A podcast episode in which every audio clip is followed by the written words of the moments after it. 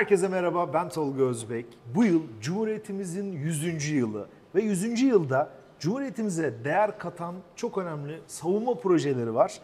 Yeni bir seriye başlıyoruz. Havelsan'ın bu değer katan başyapıtlarını sizlerle birlikte değerli konuk ve konuklarımızla birlikte konuşacağız. Ve bu projelerin başında da HVBS geliyor. Hava Kuvvetleri Bilgi Sistemi. Bugün konuğumuz Ayhan Güney. C4I program müdürü. C4I mı diyoruz buna? Biraz İngilizce e, koyduğumuz zaman. Merhabalar, hoş geldiniz. Sağ olun, çok teşekkür ederim. Nasılsınız? Çok teşekkürler. Ankara'da bugün Havelsan'dayız ve çok önemli bir konuyla birlikte. Çünkü bu konu aslında HVBS, Havelsan'ı bugünlere getiren Türkiye'de savunma sanayinde yazılım konusunu vura vura altını oluşturan çok önemli bir proje. Şimdi HVBS diyoruz ama açılımı nedir? Sizden alabilir miyiz? HVBS kısaca Hava Kuvvetleri Bilgi Sistemi diye nitelendiriyoruz. İsim olarak çok kısa olmasına rağmen çok büyük, devasa bir programı bahsediyor. Ee, HVBS'nin içerisinde 1998 yılında Hava Kuvvetleri'nde analizlerle başlayan bir süreç var. 1998, 25 yıl yani bir çeyrek yüzyıl aslında Kesinlikle. bu proje. Kesinlikle.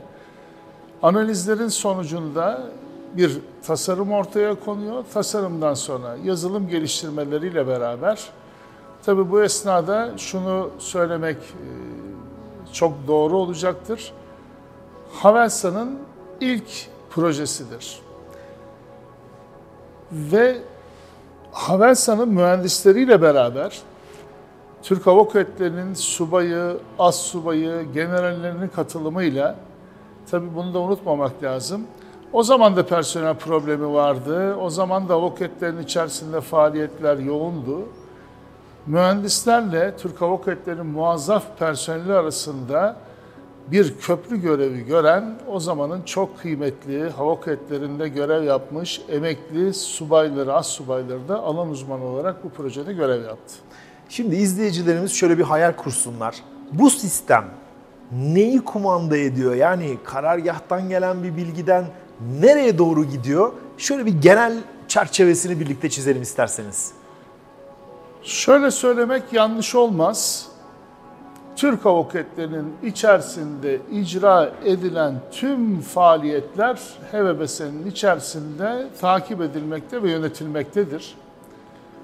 Bunun içerisinde erlerin günlük yemek öğünlerinden tutun, alacakları kalorilerden tutun, Türk Hava Kuvvetleri'nin yapmış olduğu uçuş istatistiklerine göre gelecek senelerdeki tedarik edecekleri mühimmatlar, yedek parçaları tutun, pilotlarının harbi hazırlığı, diğer branşların harbi hazırlığının takip edilmesi dahil hava kuvvetlerindeki tüm süreçler HVBS üzerinde otomasyon desteğiyle sürdürülmektedir. Yani bir erin atacağı ağzına lokmanın kalorisinden bir F-16'nın attığı mühimmata, gelecekte de belki de milli muharip uçağın yapacağı operasyona kadar inanılmaz detaylı bir sistemi kontrol ediyor. Vücudumuzdaki e, kan dolaşım sistemi mi diyeyim, sinir sistemi mi diyeyim, neye benzetiriz bunu? Aslında bunu insan vücudunun tamamına benzetmek lazım. Sadece sinir sistemi biraz hafif kalır. Yani burada beyninden, böbreklerinden, karaciğerinden varana kadar bütün bir sistemin, çünkü havacılık e, saniyelerle, dakikalarla ifade edilen bir süreç. Yani bir uçağın dakikada 8 mil, 6 mil sürat yaptığını düşünürseniz karar vericiler için, pilotlar için, komuta katı için zaman inanılmaz önemlidir. Dolayısıyla bu zaman döngüsü içerisinde doğru yerde doğru kararı vermek için gerekli olan bir sistemdir HVBS. Yani komuta kademesi anlık olarak bir uçakta ne kadar makinalı topunda yüklü, stoğuna kadar ne yapılacak, ne edilecek, hangi uçak görevlendirilecek, hangi piloto göreve gidecek, yedekleri neler? Tabi arada değişkenler var. Onları da şöyle ifade etmek lazım. E, havacılıkta kurallar kanla yazılmıştır. Bütün dünya havacılığında bu böyledir. Dolayısıyla kurallara uymak çok önemli bir konudur. HVBS özellikle uçuş emniyeti açısından baktığınızda bir kurallar manzumesini birebir yönetir ve uçuş emniyeti açısından, burada uçuş emniyeti açısından dediğimiz zaman hem pilotlarımızın uçuş faaliyetleri, hem uçak üzerindeki bakım faaliyetleri, uçağın konfigürasyon yönetimi, uçağın üzerine takılan mühimmatlar bunların hepsini tabi burada meteorolojiyi de atlamayalım. Havacılık için en önemli bölümlerden bir tanesi meteoroloji verileri dahil olmak üzere komple bütün sistemi yönetir. Ee, benim tabii merak ettiğim bir konu daha önceden Havelsan ne amaçla kuruldu ve bu proje Havelsan'ı tabiri caizse roketleyip çok yukarılara doğru taşıdı. Biraz işin tarihçesine doğru dönelim mi? Şöyle söyleyebiliriz. Aslında e, Havelsan geçmişte Aydın Yazılım'la beraber radar imalatı için kurulmuş bir projeydi. O projenin sonlarına doğru e, Silahlı Kuvvetler Vakfı tarafından kuvvetlere bir yazı yazıldı. Sene 1995. O sırada ee, soru şuydu. Projenin sonuna geliyoruz. Havelsan'ı da kapatmak istiyoruz. Bu konudaki görüşleriniz nelerdir? Havuketleri olarak o zamanki öngörülü büyük komutanlarımızın göndermiş olduğu bir cevap vardı. O da şuydu. Elektronik teçhizat konusundaki dışa bağımlılığımızı Aselsan'ı kurarak gideriyoruz ve çok güzel ürünler çıkıyor. Geleceğin dünyası yazılım üzerine ve taktik data linkler üzerine olacak. Bu konuda silahlı kuvvetlerin ihtiyacını karşılayacak bir birime ihtiyaç var. Biz HVBS diye bir proje başlatacağız. Havelsan'a da böyle bir yetenek kazandırmayı istiyoruz. Havelsan'ı kapatmayın, HVBS ile beraber silahlı kuvvetlerin yazılım evi olsun diye böyle büyük bir vizyonla cevap verildi. Tabi bu sırada vakfımızın da bu konudaki gerekli hassasiyeti Havelsan 98 yılında başlayan HVBS projesiyle çok büyük bir uzun yola çıktı. Tabi bunun içerisinde şunları söylemek çok doğru olur. Aslında silahlı kuvvetlerin personeli ve Havelsan'ın mühendisleriyle iç içe çalışılan ilk büyük projedir. Yani proje derken projenin büyüklüğü açısından şunları belirtmekte fayda var. Hava Kuvvetleri Komutanlığı'nda levazımından ikmaline, harekatından istihbaratına, mali yönetiminden aklınıza gelebilecek her konunun otomasyona tabi tutulması ve bunun tüm hava kuvvetleri birliklerinde uygulanması Böyle baktığımız zaman aslında sistemler ötesi bir sistemden bahsediyoruz. Çünkü bunların içerisindeki çok küçük fonksiyonlar şu an birçok yerde sistem diye geçiyor. Oysa ki HVBS'nin adı belki küçük gibi geliyor ama hava kuvvetleri bilgi sistemi içerisinde yüzlerce fonksiyonu biriktiren en önemlisi de bunları entegre çalıştıran bir sistemden bahsediyoruz. Yani eğer bir uçak arızalıysa siz harekat görevine sistem veremezsiniz. Sistem bunu engeller. Ya da bir pilotun kategorisi yapılacak göreve uygun değilse sistem bunu engeller. Ya da biraz önce uç bir örnek vermiştik.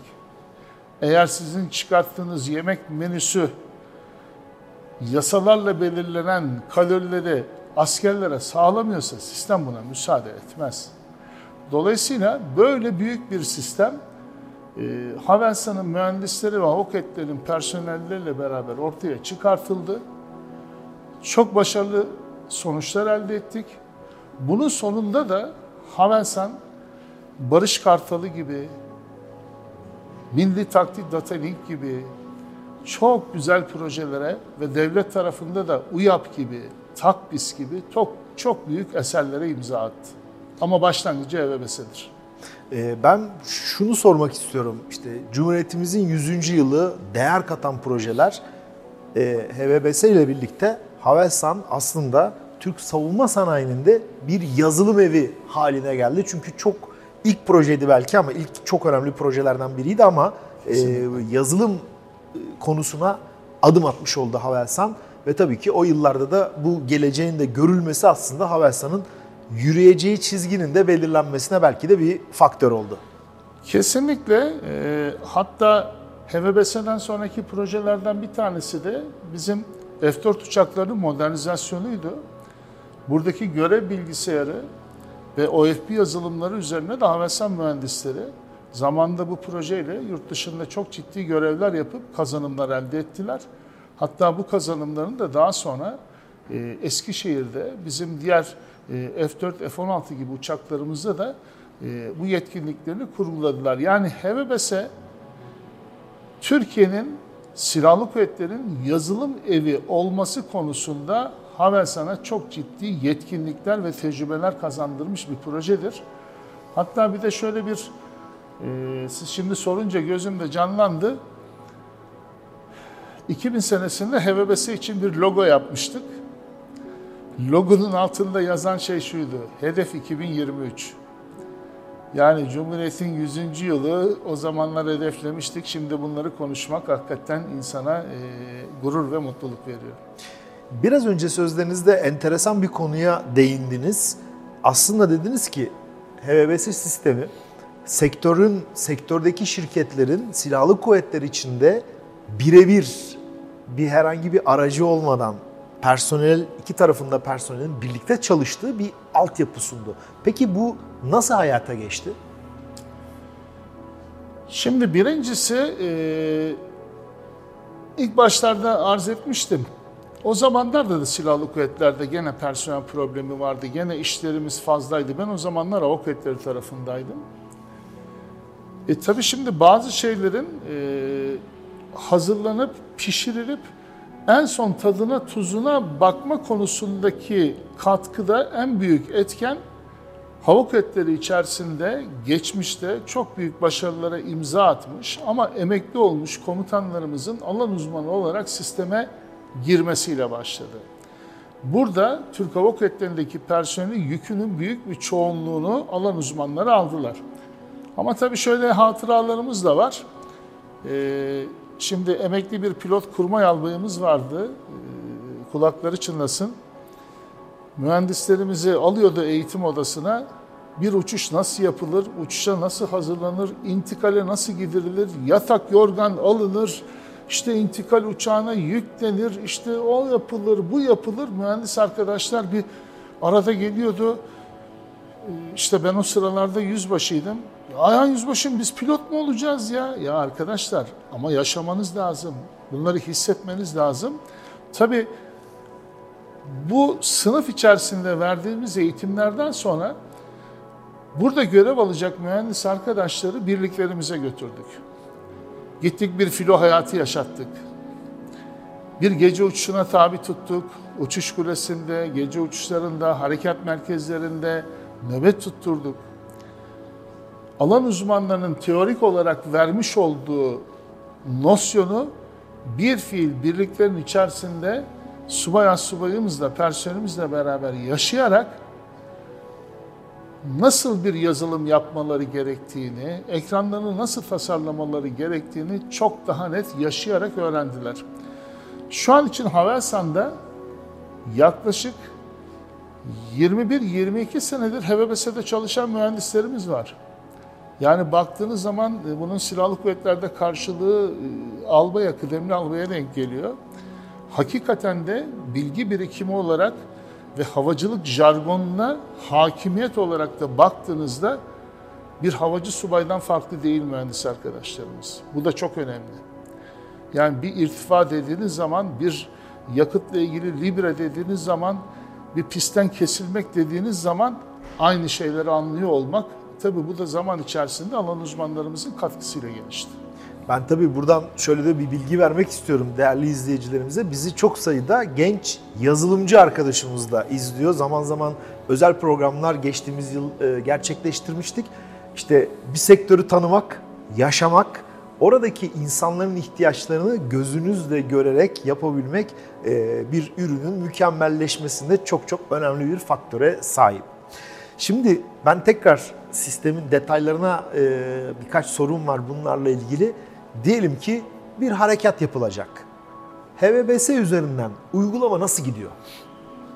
Şimdi biz e, Türk Hava Kuvvetleri olarak NATO'daki usul ve esaslar doğrultusunda Türk Hava Kuvvetleri'nde hareket ediyoruz. Planlamalarımızı buna göre yapıyoruz.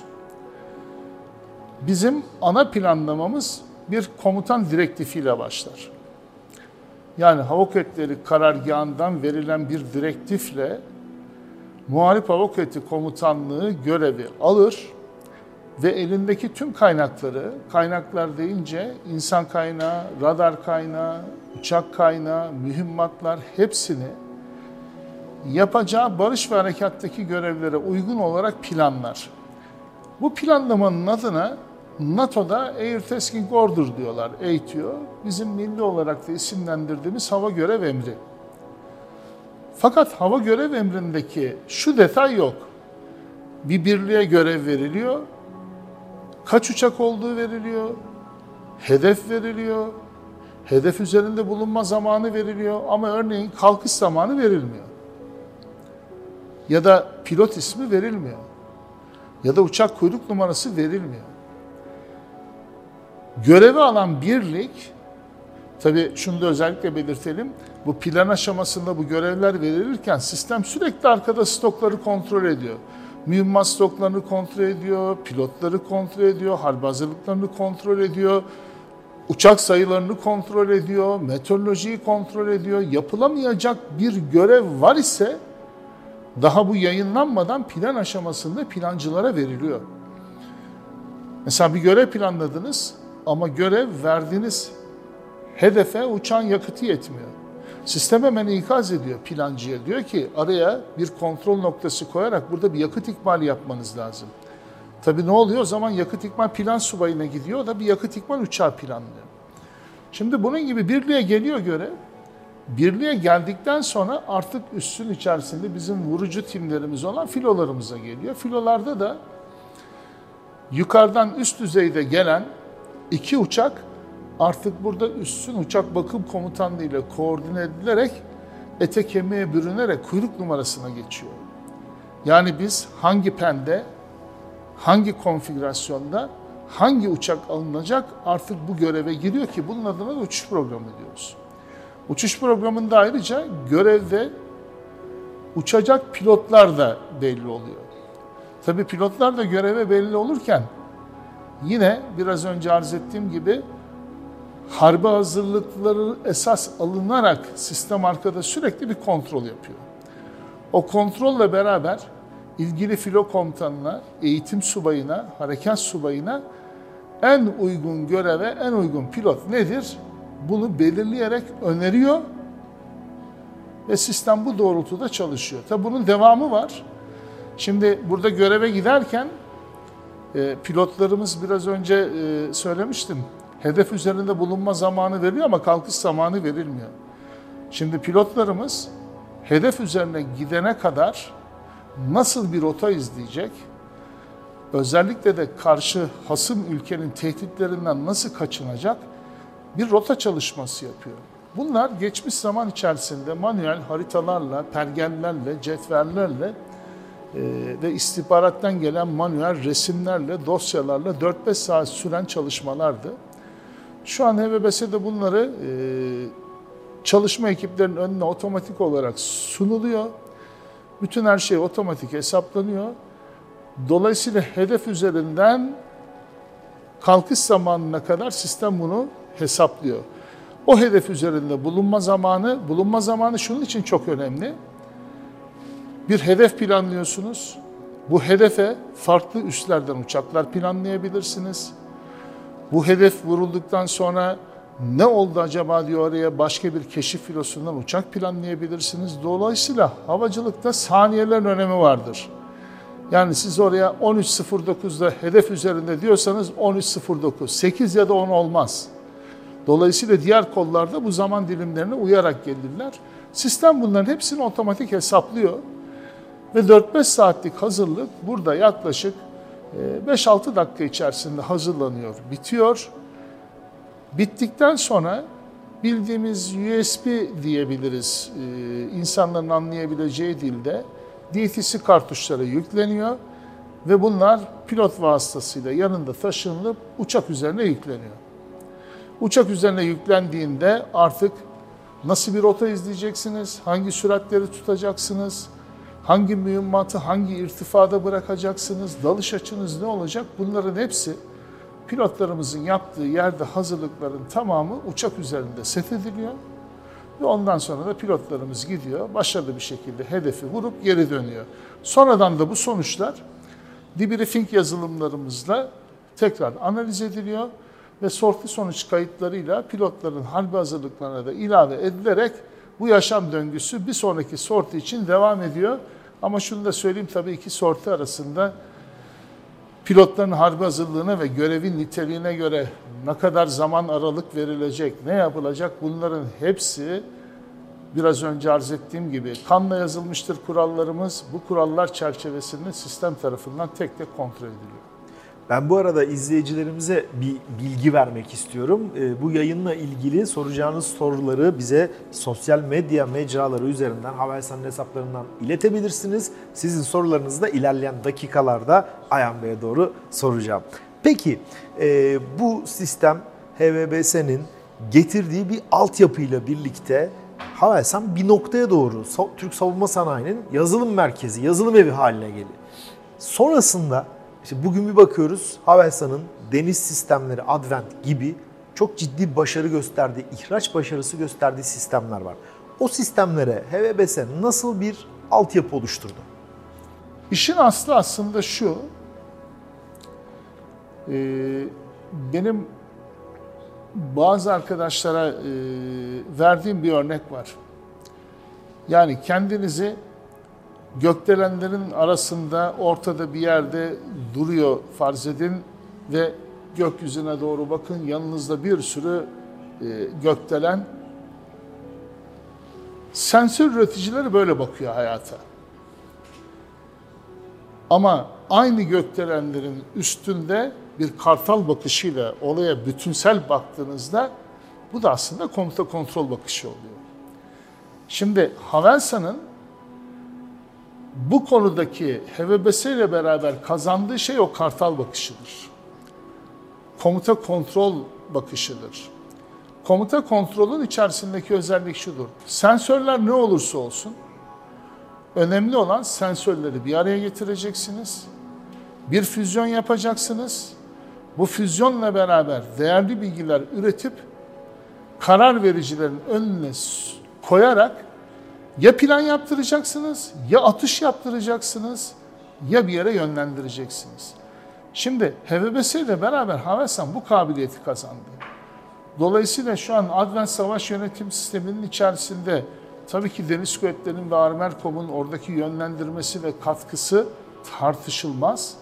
Ama bunu anlattığınız zaman karşıdaki biraz önce bahsettiğim o komuta kontrol jargonundan anlayan mühendis grubunu bulmanız önemli. Havelsan'da böyle bir grup oluştu. Dolayısıyla bir sürü komuta kontrol sisteminin içerisine imza attı ve sadece e, asker amaçlara kalmadı. İşte Türk Boğazları Geçiş Projesi bunun bir örneğidir.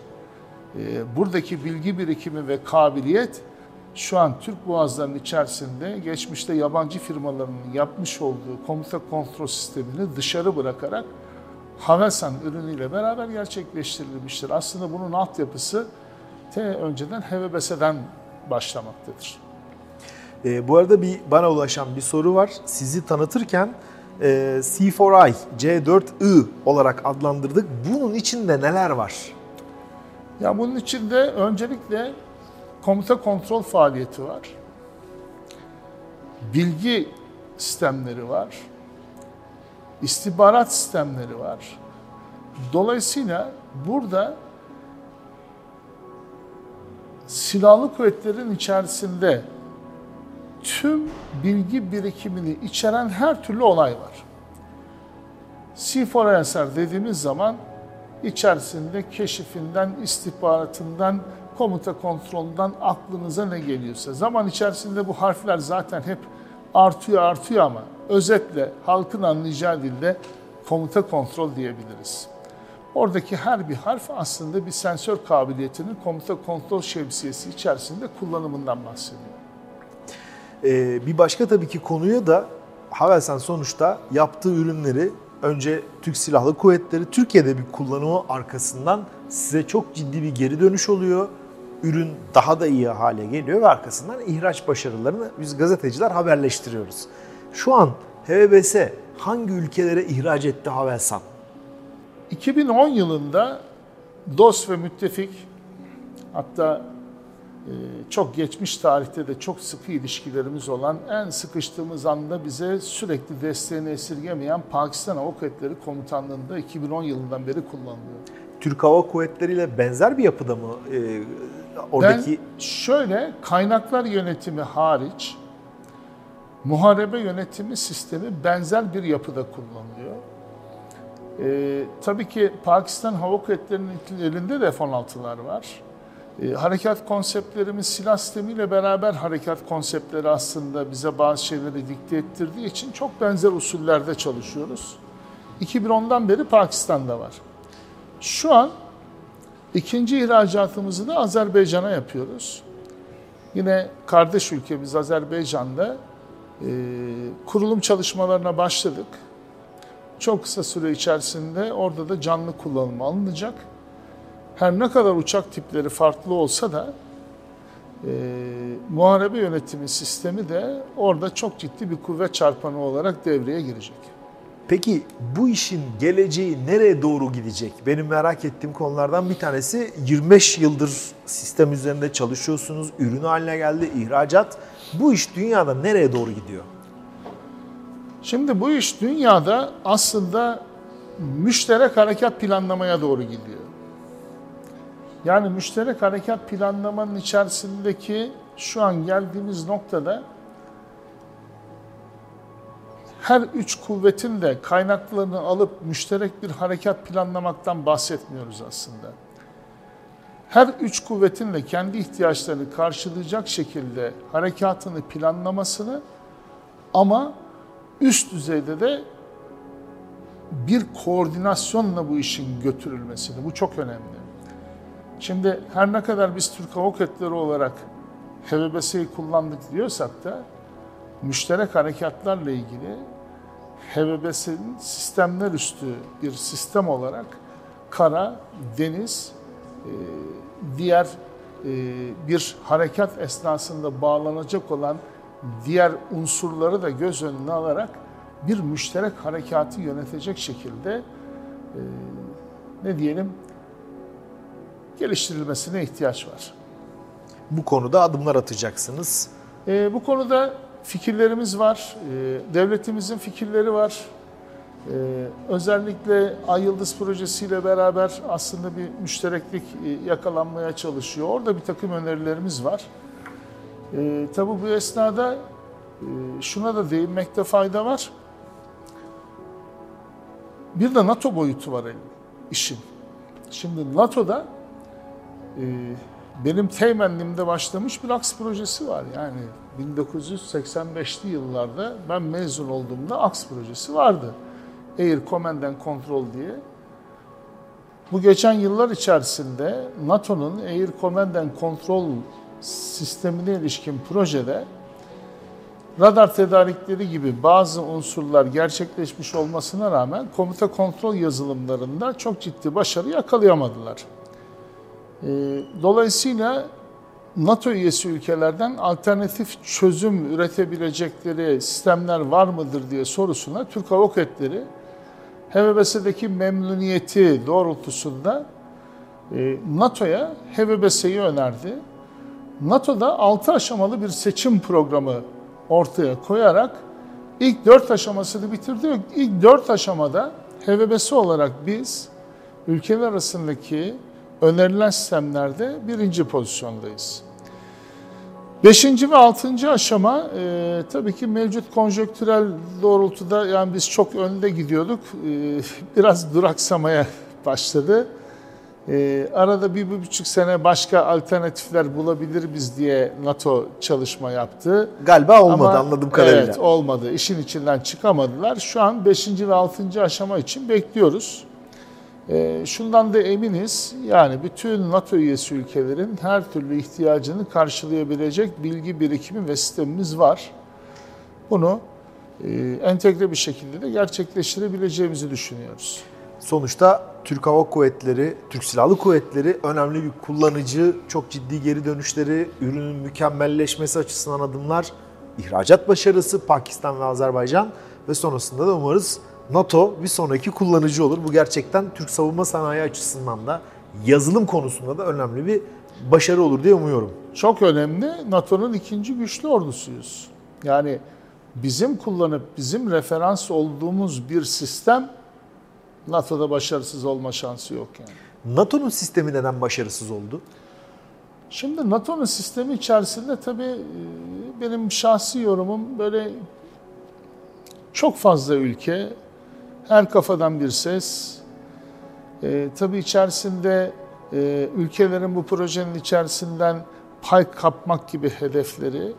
Bir de bence önemli şeylerden bir tanesi kuracakları sistemin içerisinde çok hazır yazılım vardı. Şimdi hazır yazılım dediğiniz zaman hazır yazılımı üreten ilgili şirkete ciddi bağımsız bağımlılığınız oluyor. Bağımsız hareket edemiyorsunuz. Bu şirketler zaman içinde kapanabiliyor ya da ürünü teknolojinin çok gerisinde kalmış olabiliyor.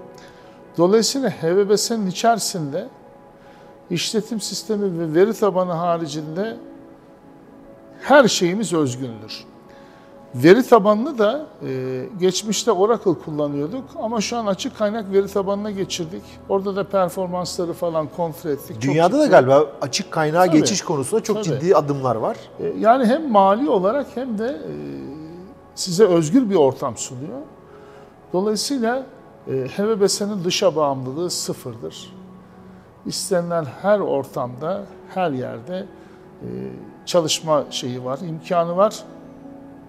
Bu da e, aslında yani şu an konjonktürde konuştuğumuz dış güçlerin hakimiyet kuramadığı bir sistemden bahsediyoruz. Bununla ilintili olarak da şu soruyu sormak istiyorum ben. Siber güvenlik konusu. Ne kadar ona hazırsınız? Nasıl bir koruma duvarı sunuyorsunuz? Şimdi e, Havelsan'ın da siber güvenlik konusunda malumunuz ciddi bir departmanı var. Tabi siber güvenlik aslında uçtan uca çok e, büyük bir konu. Yani yazılım kodları içerisindeki e, sistem açıklarını kapatmaktan, işletim sistemindeki, veri tabanındaki, kullanmış olduğunuz client'lardaki işletim sistemlerinin açıklarını kapatmaktan, yerel alan şebekenizdeki ve geniş alan şebekenizdeki e, sistemin güvenlik kriterlerine varana kadar çok büyük bir konudan bahsediyoruz. Yani istihbaratçıların aslında güzel bir deyimi vardır. %99 güvenlik olmaz.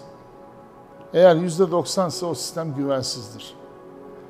%1'e tahammül edilmez. Dolayısıyla bizim öncelikle geniş alan şebekesi üzerinde Tafix gibi Türkiye'nin muhteşem bir sistemi var.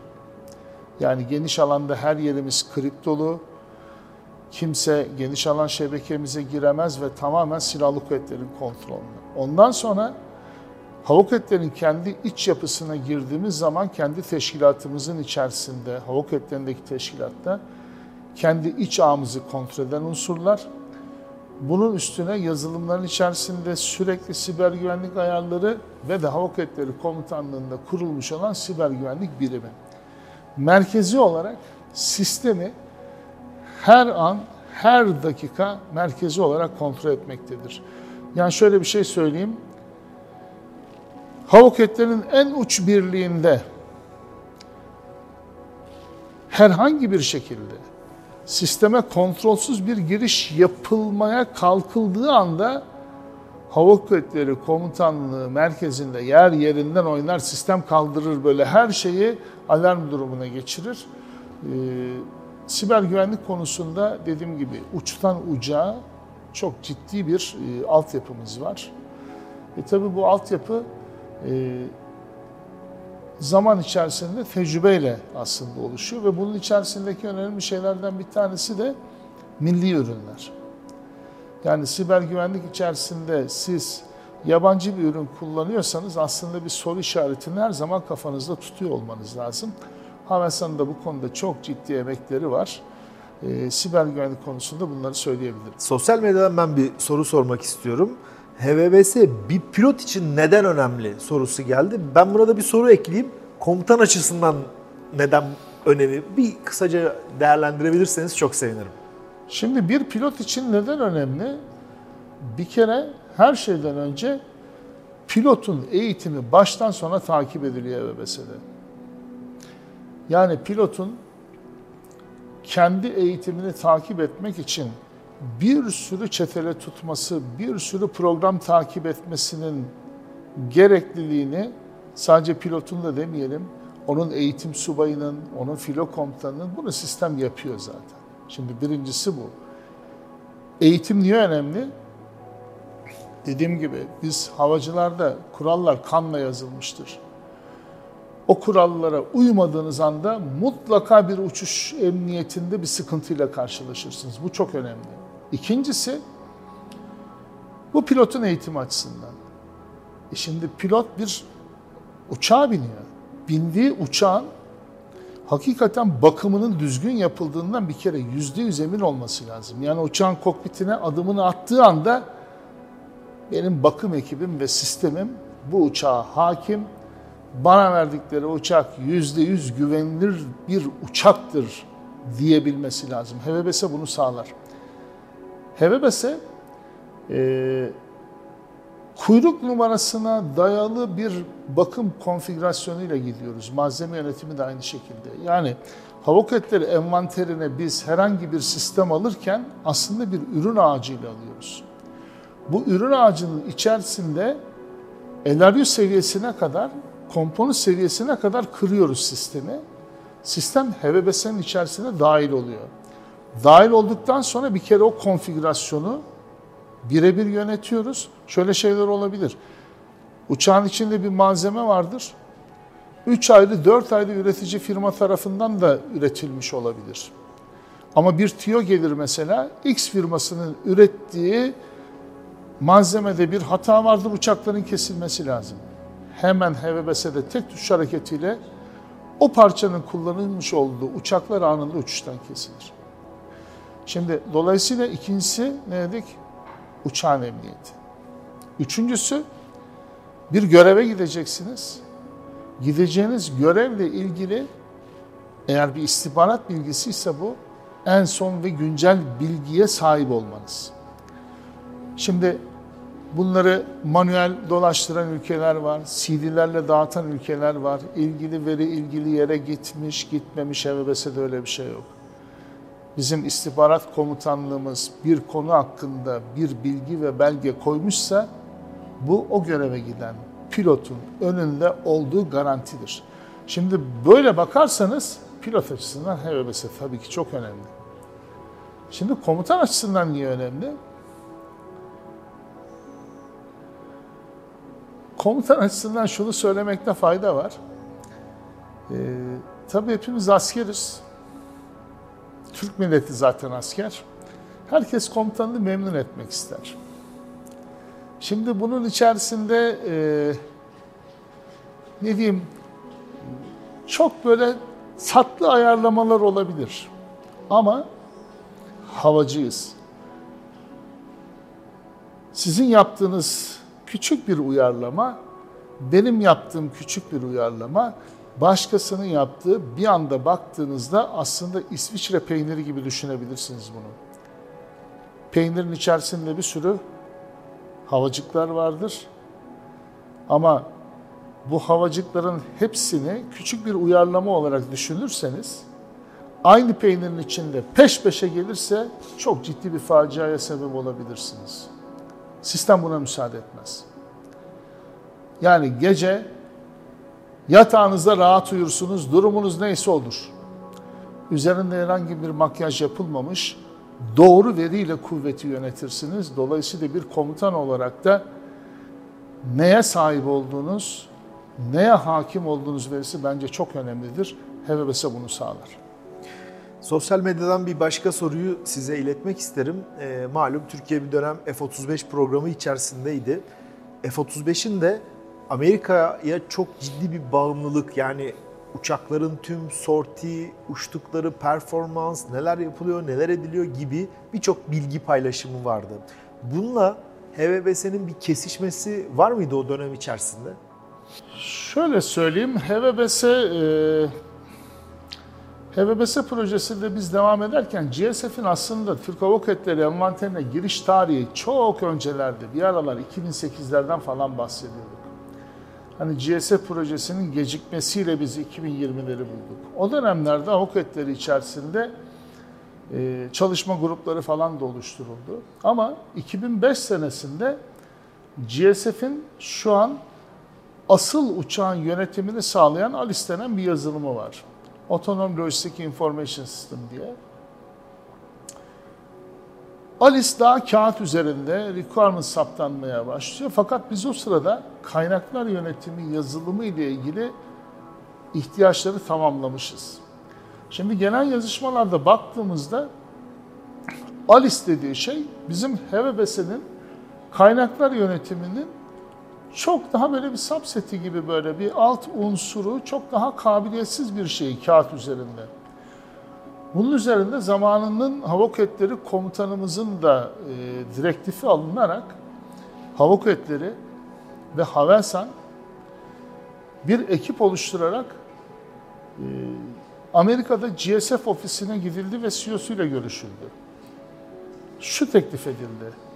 O dönemde bizim daire başkanımız emekli Tuğ General Su Atatürk'eydi. Atatürk'e General bir fiil çıktı bir briefing verdi ve dedi ki komutanımızın da yetkisiyle konuşuyorum. HVBS yazılımını GSF uçağında bedava kullanmak üzere size veriyoruz. Kabiliyetleri anlatıldı. İstenirse Türkiye'de canlı demo yapabileceğimizi de söyledik. Fakat bunun üzerine Amerikalılar tarafından uçak üzerinde kullanılacak tüm yazılımların Senato kararı gereği Amerikan menşeli yazılımlar olacak. Teşekkür ediyoruz teklifinize diye reddettiler. Yıllar geçti. Evet Alice'i ortaya çıkarttılar ama Alice aslında enteresan bir sistem. Çünkü Amerikalıların briefinginde de benzer şekilde başlardı. Biz size uçak satmıyoruz, sorti satıyoruz. Şimdi bu çok aslında önemli bir laf. Çok yere çekilebilecek bir laf. Tabii yani siz bana sorti satıyorsanız sortiyi sıfırlayabilirsiniz de. Şimdi o açıdan baktığınızda az olsun, öz olsun bizim kendi uçağımız olsun. İşte Milli Muharip Uçağı'nda Kesinlikle. gidiş yolu bunu Kesinlikle. gösteriyor. Yani biz, ben şuna inanıyorum. Milli Muharip Uçak'la başladığımız süreçte gerçekten bir süre sonra aslında muadili olan birçok silah sistemini biz geride bırakacağımıza inanıyorum. Çünkü bizim kullanıcılarda da şöyle bir şey oluşuyor. Sıfırdan bir şeyi söyle dediğiniz zaman biraz zorlanıyorlar tarif etmekte. Ama önlerinde bir örnek varsa o, o zaman ben şunu da istiyorum, ben bunu da istiyorum. Hakikaten orada dozunu kaçırmadan ee, ben gerçekten Milli Muharip Uçak'ta çok büyük şeyleri imza atacağımızı düşünüyorum. Evet, bugün e, Havelsan'ın gerçekten başyapıtlarından biri olan, bugünlere gelmesinde çok çok önemli bir yere sahip olan HVBS sistemiyle ilgili olarak Ayhan Güney ile konuştuk. Kendisi Hava C4I program müdürü çok güzel, çok detaylı bilgiler verdi. Havelsan'la birlikte devam edecek başyapıtları Cumhuriyetimizin 100. yılında sizlere sunmaya devam edeceğim. Herkese sağlıklı ve mutlu günler diliyorum.